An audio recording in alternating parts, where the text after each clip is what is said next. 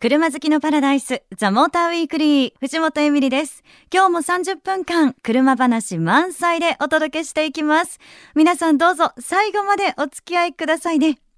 さあ今日はですね、メッセージからご紹介させていただきますよ。えラジオネーム、MR2 さんからいただいてます。ありがとうございます。え藤本さん、こんばんは。え藤本さんは、プリウス・インポッシブル・ガールズをご存知ですか？えー、このプリウスインポッシブルガールズとは4代目プリウスの部品を擬人化したトヨタの企画なんです。えプリウスの部品それぞれの特性を生かしたキャラクターデザインがされていてどのキャラも魅力的です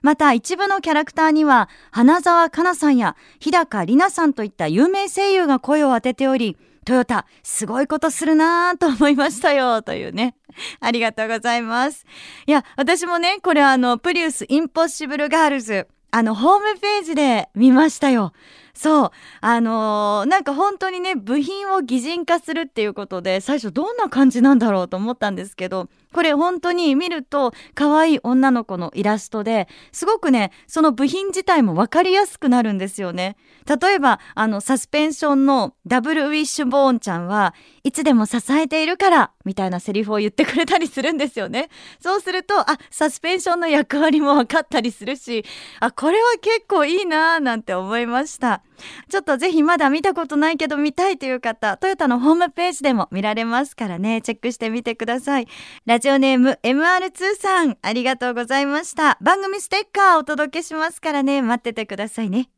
ザ・モーターウィークリー。この後お知らせを挟みまして、モータージャーナリスト渡辺俊文さんをお迎えして、新型プリウスをお届けします。お楽しみに。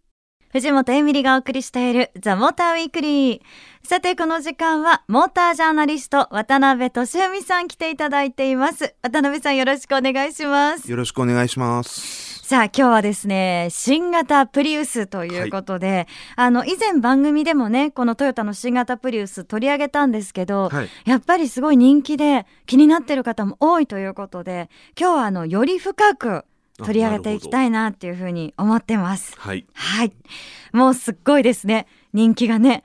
あの去年の12月に発売されて、まあ、発売1か月で約10万台を受注、すごい。わけが分かんないですよね 10万台わけが分からないほど人気っていう。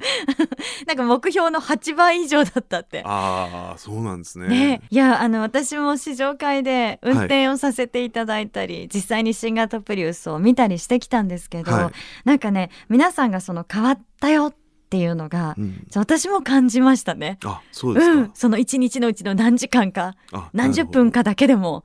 感じましたすごく。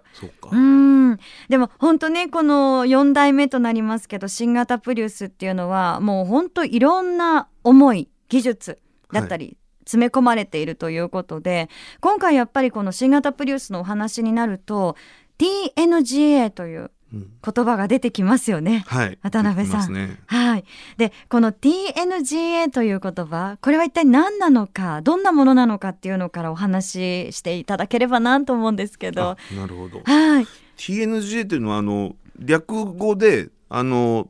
トヨタニューグローバルアーキテクチャの頭文字を取って TNGA って言ってるんですけれども、はい、まあ平たく言えばあのプリウスのくらいのサイズの車とそのまあ前後ぐらいの車の、あのこれからの共通の基礎になっていく、うん、まあ、我々よくプラットフォームみたいな言い方をするんですけれども、うん、あのもう本当に車の土台ですね。そこを、あの全く新しくした、えー、多分ここのプラットフォームというかその基礎の部分を全く新しくするっていうのは車の中でいうとトヨタでいうと十数年に一回ぐらいしかないような話だと思うんですけれども。えー、あそうなんですね。えー、いやあの実は YouTube とかでも見られるんですけど、うん、この TNGA ストーリーみたいな動画がウェブ上にね、ありますよね。ありますよね。で私あれを見た時にその、まあ、ドラマ仕立てになってるんですけど、はい、セリフの中でなんか車をもう一度発明しようとしているようなものなんだよっていうセリフがあってあえ えー、と思ったんですけど。確かにもう何から何まで変わったので多分、はい、その前の方のプリウスとか、はい、あるいは前の方のあのプリウスぐらいの車格のトヨタ車でもいいかもしれないです。あのそういう乗られてる方があのショールームで座ってもまず一発であ完全に何かが変わったんだと思う一番の違いはあの前方の視界がすごく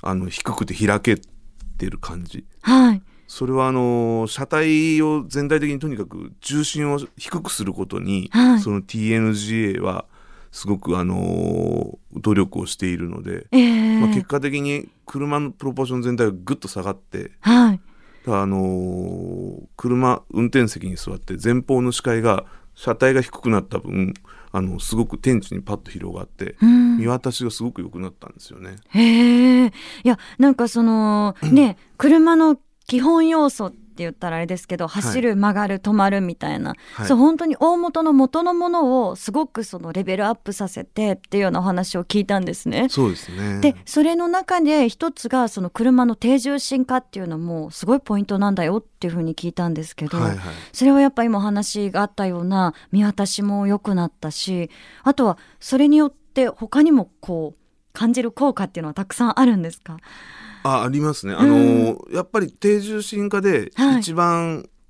あのー変わってくるのはあのー車のいわゆる運動性能まあこうまあコーナーリングですよね。はい。コーナーリングの感覚が全然あの重心が低くなると変わってきますんで、や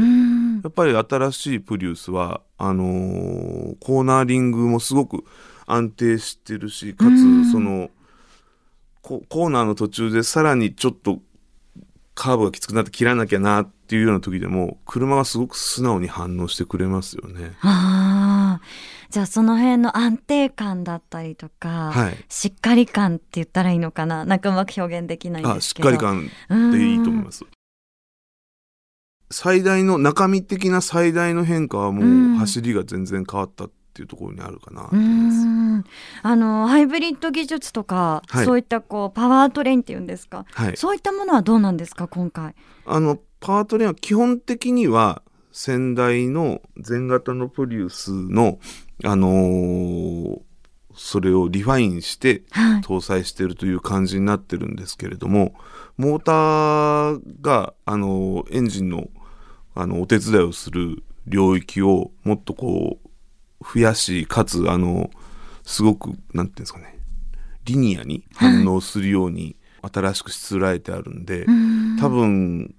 こう高速の、えー合流ですとか街中でちょっと30キロから50キロ60キロまでスピードを上げなくちゃいけないっていう加速の時にはい。あの前のプリウスは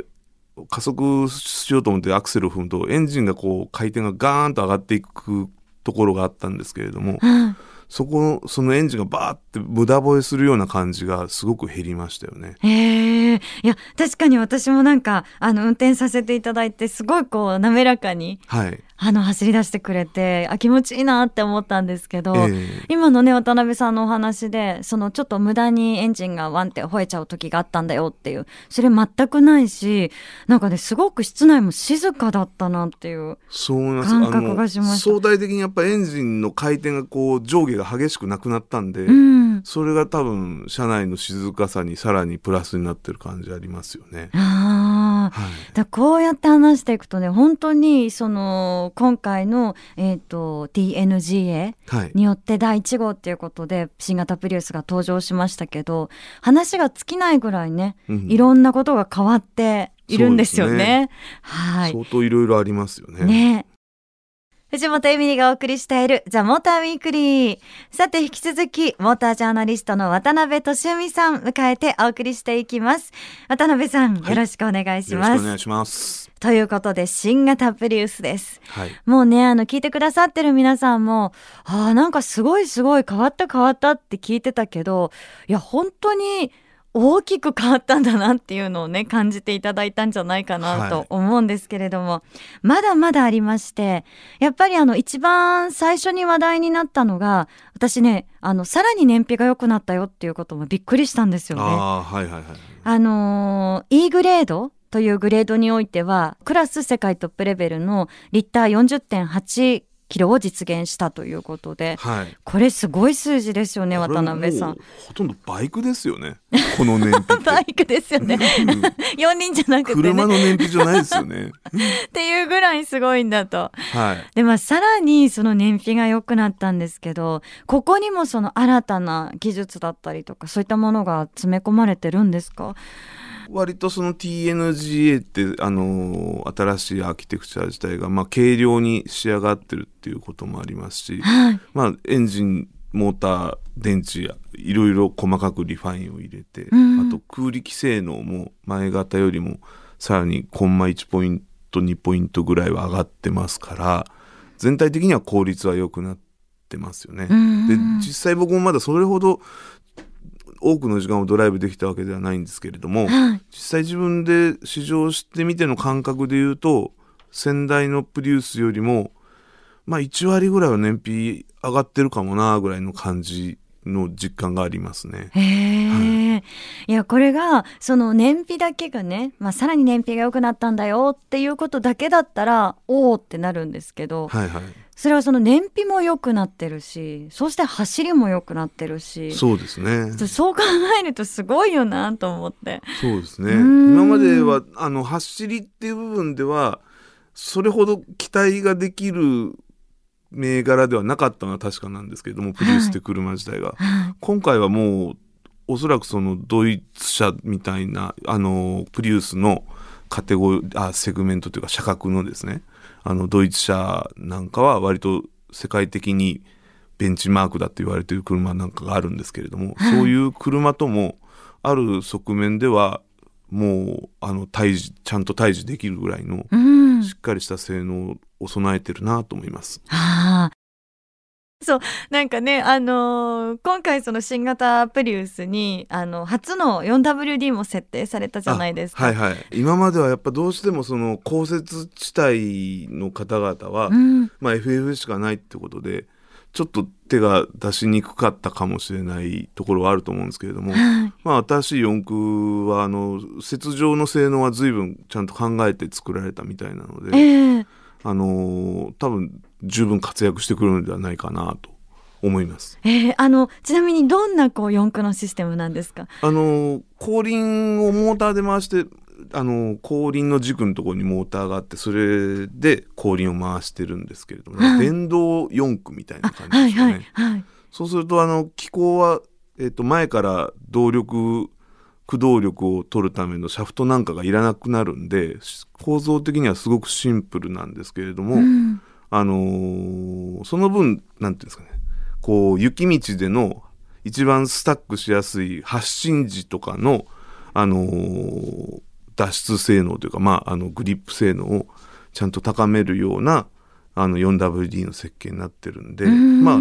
シンプルだけど効果的でかつあの荷室とか、えーはいはい。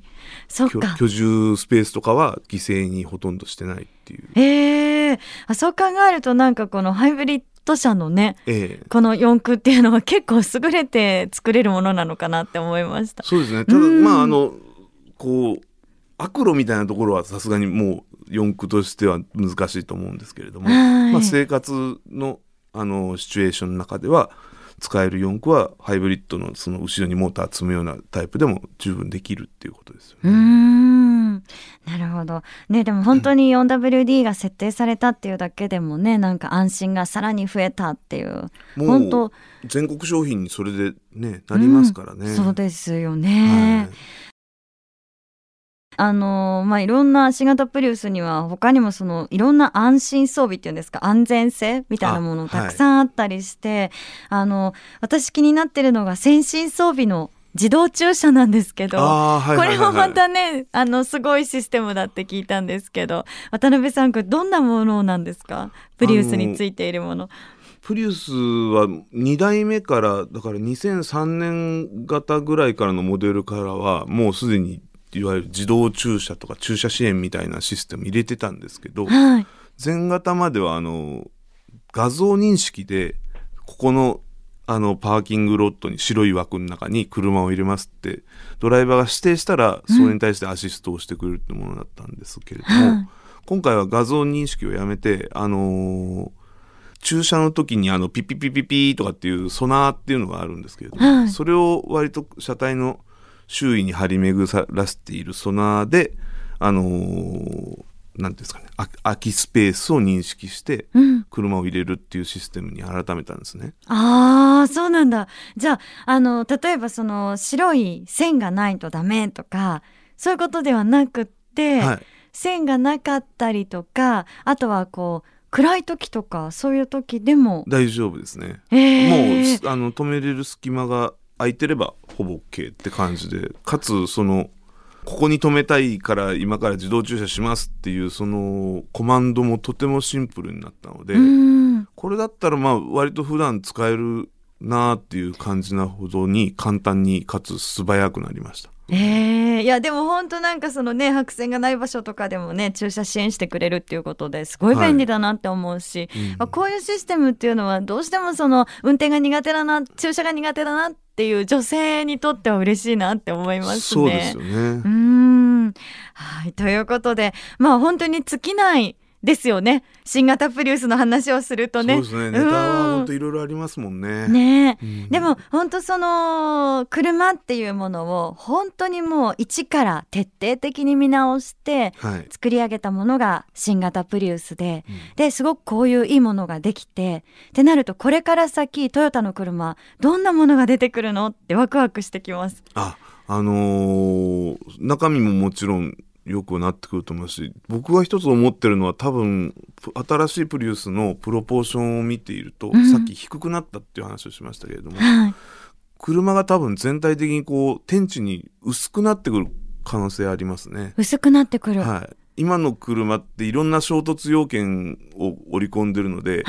なんかこう、サイドがボテーっと熱い感じになってたりとか、うんっていうことを感じられる方は多分いらっしゃるんじゃないかなと思うんですけれども全く新しいプラットフォームはその辺の衝突関係も織り込みながら全体的に低くできるように作られてますから、はい。まあ、うあの天地に低くってう薄くっていうのは、まあ、こうスマートな車、シュッとこう美しいプロポーションの車が作りやすくなるプラットフォーム的にはそういう環境になると思います。へえ、じゃあその美しいあのプロポーションデザインを持ちつつもしっかりとしたあの安心を持って走れるっていう車がはい。出てくるってことですかそうねで。すね。うんちょっと期待したい感じがしますね。本当に期待がねあの高まりますよねなんかね、はい。ありがとうございました。えこの時間モータージャーナリストの渡辺俊美さんにお話を伺いました。ありがとうございました。藤本エミリがお届けしてきました。ザ・モーターウィークリーいかがでしたでしょうか。さあラストトークもメッセージいただいてますラジオネームキングストンさんです。ありがとうございます。えー藤本さんこんばんは。最近趣味のスノーボードに行くのにルーフキャリアを購入したんです。えですが衝動買いだったのでシーズンが終わってからのことを全く考えていなくて使わない間しまっておくスペースが自宅にないんです。あの夏でもルーフキャリアを有効活用できる方法ってありますか？というメッセージをいただきました。なかなかねこれ衝動買いしちゃってはっていうこと私もよくあるのでわかります。ただルーフキャリアはどういうタイプかにもよりますけど大きかったりねかさばりますからこれは車につけておいた方がいいかもしれないですもんね。まあなんか考えられるものだと例えば夏。洗濯物を干すとかね。そう海に行った後にこう水着を干すとかね。そういうのも考えられるしあと結構あの頑丈なタイプだったら腕でこうぶら下がって体を鍛えるとかそういうのもありますよね。あとね私だったらそうだなふと思ったのが魚の干物を作るってのはどうですか？ルーフキャリアで。ね結構美味しそうじゃないですか ただ気をつけなきゃいけないのはそれをこう乗せたのを忘れてドライブに行ったりすると匂いがしちゃうかもしれないですよね。はい。もし皆さん何かこんな有効活用あるよっていうのあったらぜひ教えてくださいね。ラジオネームキングストンさんメッセージありがとうございます。お送りしてきましたザ・モーターウィークリー今日の放送は番組サイトザ・モーター .jp にアップされますので翌週もぜひこちらチェックしてくださいねえそして LINE アットにザ・モーターウィークリーのアカウント開設してます番組情報など発信してますので、友達登録してくださいね。そして番組 Facebook にもいいねをお願いします。さあ、それでは今日のプレゼントいきたいと思います。え今日はシトロエン C4 ピカソのミニカーを3名様にプレゼントです。これあの C4 ピカソ、あのおしゃれな車のミニカーということでね、もう部屋のインテリアとしてもぴったりだと思います。色はブルーとレッドとグレーの3色です。えー、ぜひ欲しいという方はメールで送ってくださいね。えー、住所、氏名、年齢、電話番号を忘れずに書いてください。お願いします。メールアドレスは tm.fmyokohama.co.jp ザモーターの頭文字 tm アットマーク fm 横浜 .co.jp です。愛車自慢や好きなドライブスポット、そしてこんな車を特集してほしいなど、ぜひ具体的な車種を書いて送ってください。採用された方には番組オリジナルステッカーをプレゼントです。たくさんのメッセージお待ちしています。それでは皆さん、良い休日ドライブを。ザ・モーターウィークリー。お相手は藤本エミリでした。また来週。